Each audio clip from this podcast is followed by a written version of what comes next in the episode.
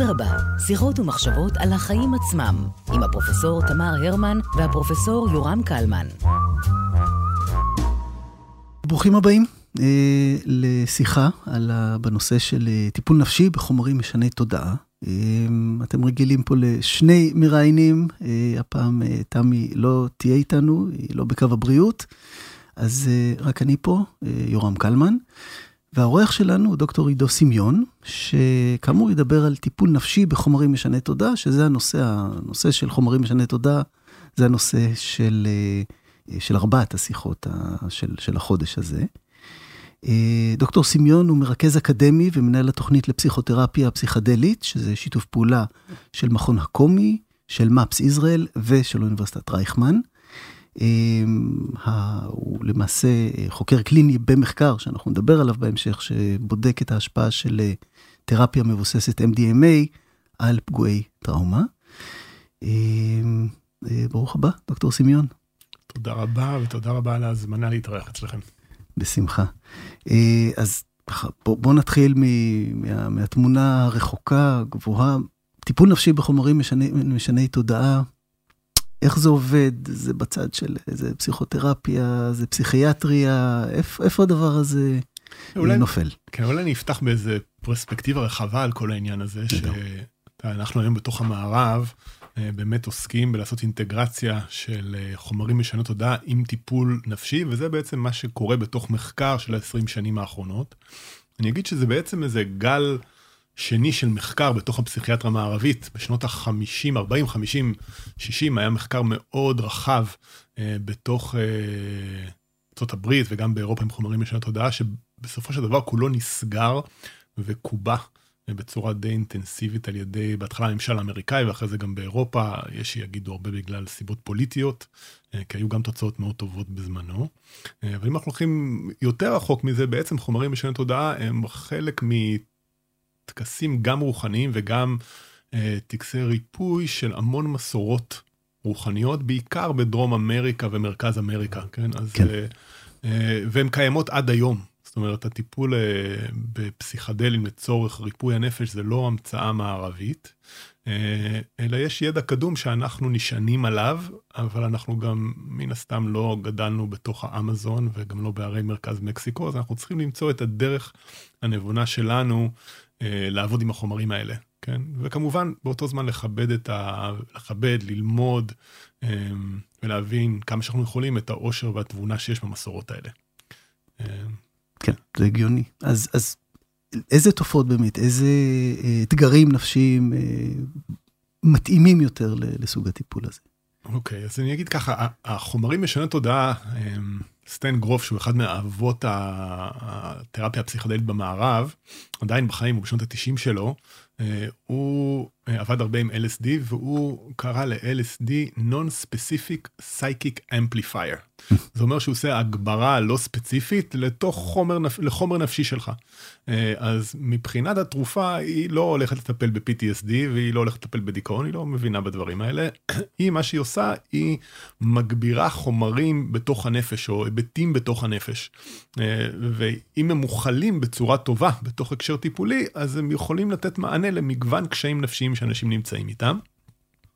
יחד עם זה שאנחנו באים לעשות אה, או לנסות לאשר תרופה מול ה-FDA, אנחנו לא יכולים לבוא ולהגיד ל-FDA, תשמעו, זה טוב לבני אדם בכל מיני דברים, בואו ננסה ונראה מה קורה. כן? אה, אלא ל-FDA צריך לבוא בצורה מאוד מסודרת ולהגיד להם, תראו, יש מחלה כזאת וכזאת, והנה התרופה למחלה. אז אולי נגיד ה-FDA זה ה-Federal Drug Association, אה, כן. רשות התרופות האמריקאית. נכון, נכון, שהיא אמונה על אישור תרופות בארצות הברית, ויש לה גם השפעה בכל העולם, כן? אה, אז הרבה ארצות בעולם הולכים בערך בעקבות מה שה-FDA אה, עושה. אז ספציפית, הדבר שאני עוסק בו הכי הרבה זה האישור של MDMA כתרופה ל-PTSD, לפוסט-טראומה. כן, אז ככה בעצם זה הצורה, אחת הצורות שאנחנו מנסים לאשר תרופה לפוסט טראומה יש גם עוד קווי מחקר שזה פסילוסיבין שזה החומר הפעיל בפטריות כתרופה לדיכאון עמיד אה, או לחרדה שלפני מוות אז יש כל מיני מחקרים הייתי אומר שהמחקר שה, על ה-MDMA ל-PTSD הוא הכי קרוב לאישור על ידי ה-FDA.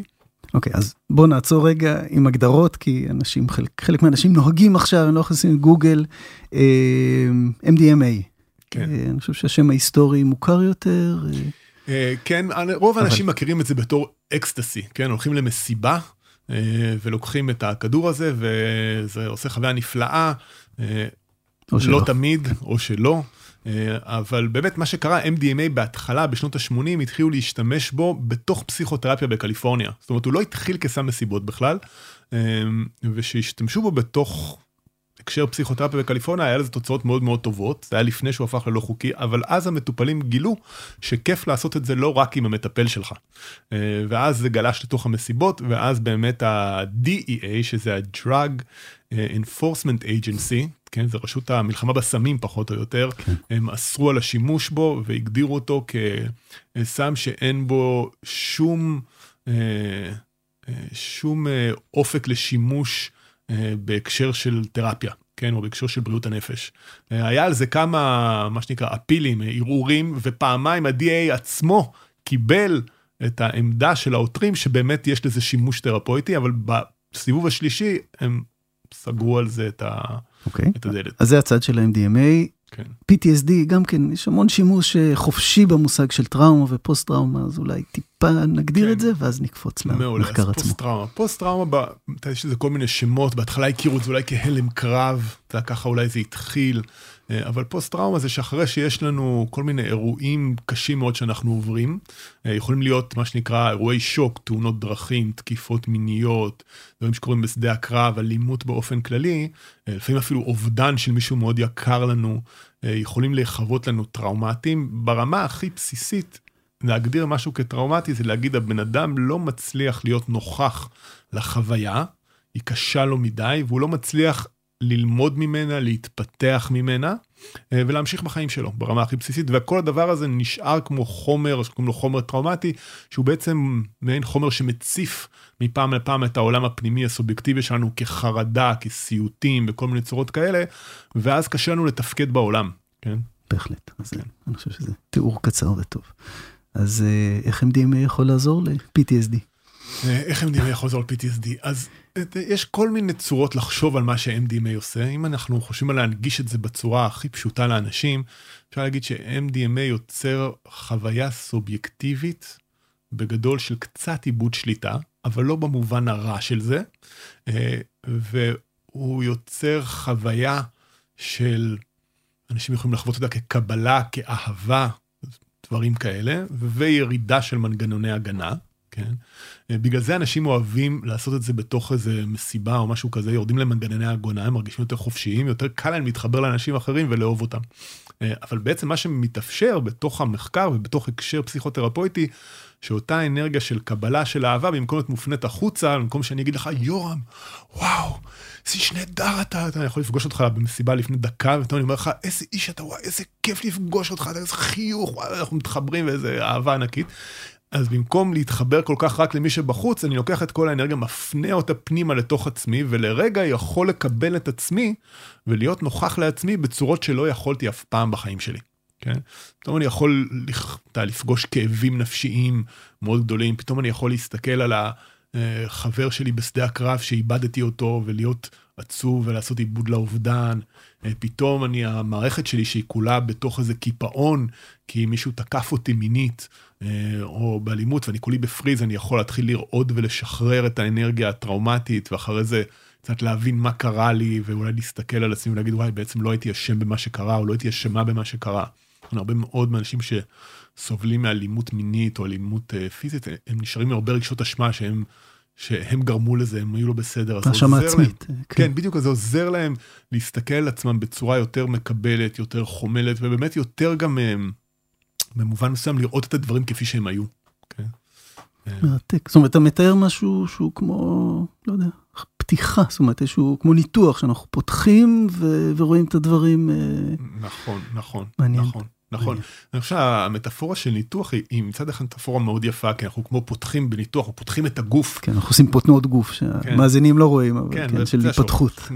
ניתוח לב, לא משנה איזה ניתוח יש לנו, פותחים לנו את הגוף ומסתכלים על הרקמה ועל העצמות ומסדרים ומתקנים, כן? אז יש משהו בזה שזה כמו ניתוח לנפש, אבל הוא ניתוח שמוחזק בתוך אנרגיה של חמלה ושל אהבה.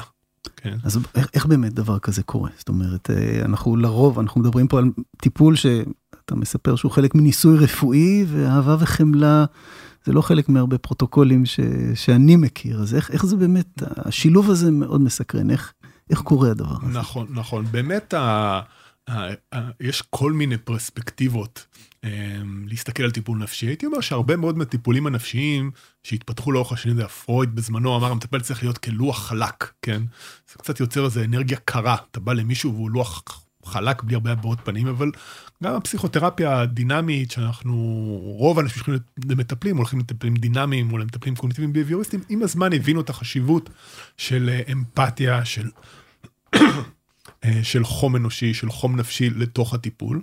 אה, ומביאים את זה גם לטיפולים שיש, בטח הגישות אה, שאנחנו עובדים איתן בתוך הטיפול, הן באות מתוך הזרם הומניסטי, שהוא באמת שם במרכזו את, אה, נגיד, קארל רוג'רס, שהוא אחד מאבות הטיפול ההומניסטי, מדבר על unconditional positive regard, כן? זאת אומרת, יש לי איזה גישה חמה, בלתי מותנית כלפיך כלפי המטופל, וזו הגישה שאנחנו עובדים. באמת, מכון הקומי, או הקומי, שזה גם העולם שממנו אני בא, הוא מחזיק בתוכו אנרגיה של נוכחות אוהבת, של מיינדפולנס, של גוף נפש. אז בעצם אנחנו כמו פותחים שדה נוכחות עם המטופל שהוא מאוד מקבל. כן? אה, ומה שיפה תחת, אה, עכשיו אני יכול לעשות את זה גם בטיפול רגיל, אבל הרבה פעמים בטיפול רגיל מטופל עדיין יש לו נטייה לחוות אותי בצורה מאוד חזקה דרך חוויות העבר שלו, קוראים לזה טרנספרנס בטיפול, כן? יחסי העברה. אז גם שאני יכול להיות מאוד נחמד וחם ומקבל, הוא יכול לחוות אותי הרבה יותר ביקורתי מאשר אני במציאות. אבל תחת MDMA זה נוטה לקרות הרבה הרבה פחות. כן? זאת אומרת, גם אם אני אפילו קצת ביקורתי, המטופל ישים את זה בצד והוא יוכל להרגיש בקלות את כמה אני בעדו, כן? כמה אנחנו תומכים בו. וזה מאוד עוזר לו אה, להיכנס אחר כך פנימה לתוך עצמו, כן? אפשר פה להפריד בין מה שעוזר לטיפול לבין הטיפול עצמו? זאת אומרת, האם, ממה שתיארת עכשיו, נשמע כאילו התרופה היא עוזרת למטפל לעשות עבודה טובה יותר עם, יחד עם המטופל. נכון. זה הפרדה ש... ברור, זאת אומרת, ברור שאנחנו מדברים על משהו הוליסטי, אבל זו הפרדה... כן, אני אגיד, משהו חשוב אני אגיד על זה, יש בתוך העולם הפסיכדלי וכל המחקר שיש, יש כאלה שאומרים, אוקיי, מה שעוזר זה התרופה. כן, והיו כל מיני מחקרים, בעיקר עם פסילוסיבין, אומרים, אוקיי, בוא ניתן להם פסילוסיבין, האחות תראה אותם לפני, תראה אותם אחרי, תן להם פסילוסיבין וזה יפתור להם את הבעיות. והיו אה, חברות שניסו לעשות מחקרים כאלה, מה שהסתבר שקורה שרמות האובדנות עולות, אה, ויש כל מיני בעיות וקשיים עם זה. אה, בתוך ה-MAPS, שאני חלק ממנו, קוראים לזה MDMA Assisted Psychotherapy, זאת אומרת, תרפיה בעזרת חומרים פסיכדליים. מסוים, אנחנו, בסיוע של. בדיוק, כן, בסיוע. כן. זאת אומרת, אנחנו עושים פסיכותרפיה, וה-MDMA הוא קטליזטור לתהליך, הוא זרז לתהליך, הוא מאפשר תהליך פסיכותרפויטי. שזה באמת גם תפיסה שונה לגמרי למה עושה תרופה פסיכיאטרית. בדרך כלל תרופה פסיכיאטרית היא יותר עוסקת ברמה של סימפטומים. כן, כן. בוא קצת נוריד את הדיכאון או נוריד את התסמיני חרדה. פה אנחנו יותר משתמשים בתרופה בשביל להנגיש את העולם הנפשי הפנימי. מרתק. אז איך, איך באמת נראה, אני לא יודע אם זה טיפול יחיד, סדרה של טיפולים, מתי מכניסים את, ה, את החלק הכימי נקרא לזה, לעומת כן. החלק השיחתי. איתי, אני חושב שזה בעיקר שיחה ויש גם מגע אולי, אני לא יודע איך... אה, כן, אז אני אוקיי. אגיד, יש, אה, הפרוטוקול עצמו של ה-MDMA ל-PTSD הוא פרוטוקול של 15 מפגשים. אה, יש קצת יותר, אבל מפגשים של מטפל מטופל הם 15 מפגשים, שיש שלושה מפגשים ראשונים שבעצם אנחנו מתחילים לבנות איזשהו קשר טיפולי, וגם מסבירים למטופל או מטופלת מה היא יכולה לעבור בתוך החוויה הזאת, איזה סוג חוויות יכולות להיות לה. אה, ואחרי זה יש מה שנקרא סשן טיפולי עם החומר עצמו, שהוא אורך שמונה שעות. אחרי זה שלושה סשנים נוספים שהם אינטגרציה של מה שעלה בחומר, בסשן עם החומר, וגם הכנה לסשן הבא, זה שלושה סשנים אינטגרציה הכנה, אחד חומר, שלושה טה-טה-טה, סך הכל 15, בתוכם סך הכל שלושה. סשן עם החומר, ואז סוגרים את התהליך אחרי 15 מפגשים. אז זה ככה נראה המבנה עצמו. אני אגיד שזה לא שאחרי זה מטופלים יוצאים וזהו, נגמר. יש אצלם עבודה שצריך לעשות אחרי זה. לוקח למערכת גם יכול להיות שנה ויותר לעבד את עומק החומר שנחשף, שהוא באמת מדהים הרבה פעמים. כן. אה, כן. אה, בוא נדבר קצת על חששות של אנשים. אנשים שומעים על חומרים משני תודעה. אה, זה אני משער שאצל חלק מהאנשים זה מלהיב ומסקרן, אצל חלק זה מעורר חששות, ואצל חלק גם וגם, אז איך? כן. מה, מה החוויה? אז אני אגיד, יש לזה כמה דברים נכנסים לזה. אחד, באמת אנחנו צריכים לעשות מחקר ואנחנו עושים להבין למי זה עוזר, מה הם מה שנקרא קונטרה אינדיקציות, כן? זאת אומרת אנשים אה, שסובלים מהפרעות פסיכוטיות, אה, מחוץ למי שנכנס למחקר. אה, אנשים, אם יש להם אה, נגיד MDMA, לחץ דם גבוה או בעיות לב, הם גם לא מתאימים למחקר, אלא אם כן הלחץ דם מנוהל על ידי תרופה. אז יש דברים כאלה. כמובן שנעשה המון מחקרים על סייפטי, מה שנקרא, על ביטחון, לפני שנכנסו... בטיחות. בטיחות, כן, בטיחות, לפני שהתחלנו את כל המחקרים האלה. אה, וצריך להקשיב גם למה כל אחד מביא ומה החששות לכל אחד שמביא, וכמובן זה לא, זה לא תרופה לכל אחד, כן. אמ, ואני חושב שיש עוד, אתה אנחנו צד אחד כבר ב, בלב של מחקר, מה שנקרא רנסאנס הפסיכדלי, אבל יש לנו עוד הרבה עבודה לעשות אה, בשביל להבין למי זה מתאים ולעשות צעד צעד. נגיד עכשיו ב, אה, בתל השומר התחיל מחקר במחלקת הפרעות אכילה, כן? שבתוכו עד עכשיו שתי מטופלות התחלנו לראות, זה גם כן שיתוף פעולה של מפס ישראל עם המחלקה להפרעות אכילה בתל השומר, שזה סך הכל העבודה מתחילה שם, ואנחנו בודקים, ואנחנו רואים, כן, איך, איך, מה יקרה. כן. כן, יש לנו, אנחנו אופטימיים, ועדיין אנחנו צריכים לראות לאט לאט ולהנגיש את זה בצורה בטוחה. אז, אז בוא באמת נספר על המחקר עצמו. אני מבין ש, ש, שיש לו תוצאות, שהוא נמשך הרבה זמן, אתה כל הזמן כן. מדבר על המחקר בעצם ולא על הטיפול. כן. אמ, אז באמת, מה המחקר, איפה הוא נמצא בשלב הזה? אה, המחקר של ה-MDMA ל-PTSD אה, סיים עכשיו את, הפ... סיימנו את המחקר של הפאזה השני, החלק, הש... המחקר השני בפאזה השלישית, שהיא mm-hmm. הפאזה האחרונה לפני אישור ב-FDA. הפאזות זה, זה פאזות של, של ה-FDA עצמו. בדיוק, 1, 2, 3, כן. השלב הראשון זה בטיחות, אם אני זוכר נכון, השני זה שזה יש לזה איזושהי השפעה. כן. ואחר כך ואחר כך רוצים יותר אנשים בשביל לראות, לראות שזה עובד על הרבה אנשים שאין אירועי אה, בטיחות כן. וכל מיני כאלה, וסיימנו עם זה 71.2 אחוז אה, ממי שנכנס למחקר יותר לא, לא מאובחנים כ-PTSD לפי ה-DSM-5, שזה כמו התנ"ך של הפסיכיאטריה והדיאגנוסטיקה הפסיכיאטרית, שזה אחוזים מאוד מאוד גבוהים. אמ, לא היו אירועי בטיחות חריגים, אה, לא על רמה פיזית וגם לא החמרה שהביאה לתסמיני אובדנות קשים או ניסיונות אובדנים, לא היו כאלה, אז אה, בסך הכל תוצאות מאוד טובות, ואנחנו נדע. מקווים שתוך שנה ה-FDA כבר יאשר את זה אמ, כתרופה. מקווים. סיפרת לי בשיחה המכינה שזה גם פורסם במקום מאוד יוקרתי. ב-Nature Medicine, כן. כן, שזה אחד מה... זאת אומרת, נייצ'ר עצמו הוא כמובן אחד מכתבי עת המובילים בתח... ב... בכל תחומי המדעים, אבל בעיקר במדעי הטבע. זה, זה הכתב עת של נייצ'ר שעוסק ב... ברפואה, שאני חושב שזו פריצת דרך אה, מאוד משמעותית. בהחלט, אני, אני חושב ככה, כן. כן. אה, מרתק, אז קודם כל ברכות. אתה אומר 71 אחוז, איך זה בהשוואה ל... לאלטרנטיבות? אה, mm. אני, האמת, אני לא יודע בדיוק, okay. אוקיי. אבל אני יכול להגיד שזה תוצאות מאוד מאוד uh, יוצאות דופן. כן. כן. אה, אני פה ככה. זה לא נשמע זוכר, ככה. כן, אבל זה תוצאות יוצאות דופן. אני אגיד שגם האלה שקיבלו פלצבו, כן, בפאזה השנייה היו בשתי מחקרים, במחקר הראשון, אה, הפלצבו הצליח ב-31 אחוז. אולי נגדיר מה זה פלצבו. הפלצבו כן. זה שאתה לא מקבל את התרופה, אתה מקבל כדור ואתה בולע אותו ואתה לא יודע אם אתה מקבל MDMA או לא. כן? אה, אבל אותו פרוטוקול מחקרי, כולל כל הפגישות, כולל פגישות ארוכות של שמונה שעות, קורה.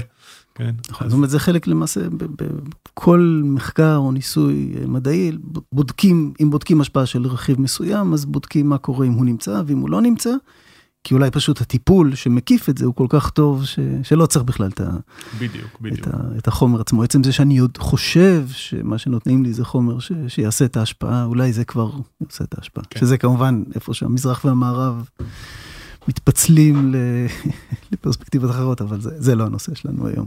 כן. אתה אומר, אם הפלצבו זה היה משהו כמו 30 אחוז. היה 31 אחוז מחקר ראשון, בשני זה היה 46. כן. שאני אגיד שגם זה, כן. כ... כ... בוא נגיד גישת טיפול לפוסט טראומה זה יוצא דופן, גם זה היה מאושר בפני עצמו ב-FDA כתרופה, הפלצבו לדבר הזה. כי אני אגיד שהפרוטוקול עצמו הוא, הוא פרוטוקול שנותן החזקה ומענה מאוד חזק. איפה אתה יושב עם מטופל שמונה שעות בחדר? אומרת, מבחינת הזמן נפשי למטופל, כן. שאנשים נוכחים בשבילו, זה שתי מטפלים, אז קורים שם המון דברים משמעותיים גם ככה. אבל עם MDMA, עוד יותר, כן? אז... אה, מרתק. כן. איפה זה באמת אה, בקונטקסט בכלל של שימוש בחומרים אה, פסיכואקטיביים לטיפול נפשי? זאת אומרת, זה, זה, זה החזית, או... זאת אומרת, איפה זה... הזכרת עכשיו את העניין של, של הפרעות אכילה. כן. מה, מה הקונטקסט באמת, תראה, דעתי או העתיד של זה? תראה, דעתי האישית זה שהחומרים משני תודעה יוכלו לתת מענה מאוד טוב למגוון רחב של הפרעות נפשיות, וגם אנחנו במחקר, גם הפרעות שמופיעות כהפרעות פיזיולוגיות. זאת אומרת, יש עכשיו אה, באיכילוב, אני חושב, איזה דיבור על להתחיל מחקר עם אנשים שסובלים מקרון, כן? אה, שזה מחלת מעי. כן? כן. אמ, אז, כי קרוני, חושבים עליה כמחלה שמאוד קשורה לגוף ונפש קשור בה. כן? אז אני חושב שבסך הכל זה יכול לתת מענה להרבה הרבה דברים, וזה דברים שאנחנו נצטרך לחקור אותם, אה, והמחקר לאט לאט תופס תאוצה בכל מיני מקומות. אמ, אנחנו לא עם מאזינים למאזינים, אבל סביר להניח שאם אנשים היו יכולים להתקשר, אז היו שואלים, אוקיי, אם אני יכול לעשות את זה לבד, אם אני אקח את ה... את החומר בעצמי, או, או לא יודע, יש כל כן. מיני חומרים שם משני תודעה, אלכוהול, יופי, זה... כן. אני לפחות גדלתי בבית שדיברו על אלכוהול כמדיצינה, בחיוך כמובן. כן, כן, תראה, אני אהיה כנה. איפה האזהרות כאן? כן, אני אהיה כנה על הדבר הזה, כן, לגבי uh, הדבר הזה. אחד, אנשים עושים את זה לבד, זה משהו שקורה, uh, ויש אנשים שעושים את זה לבד, וזה מיטיב איתם.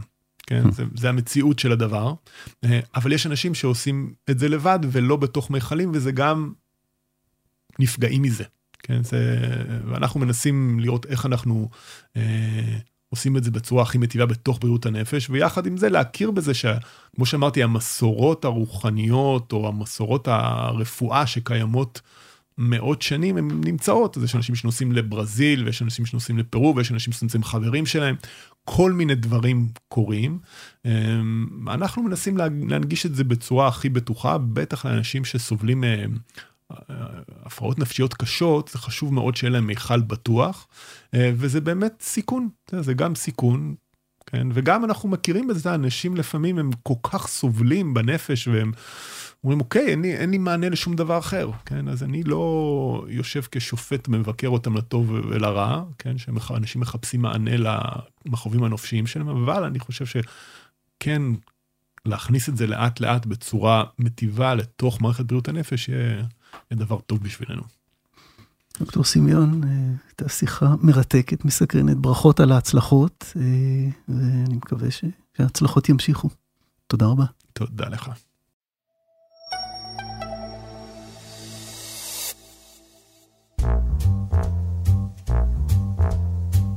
אדרבה, שיחות ומחשבות על החיים עצמם, עם הפרופסור תמר הרמן והפרופסור יורם קלמן.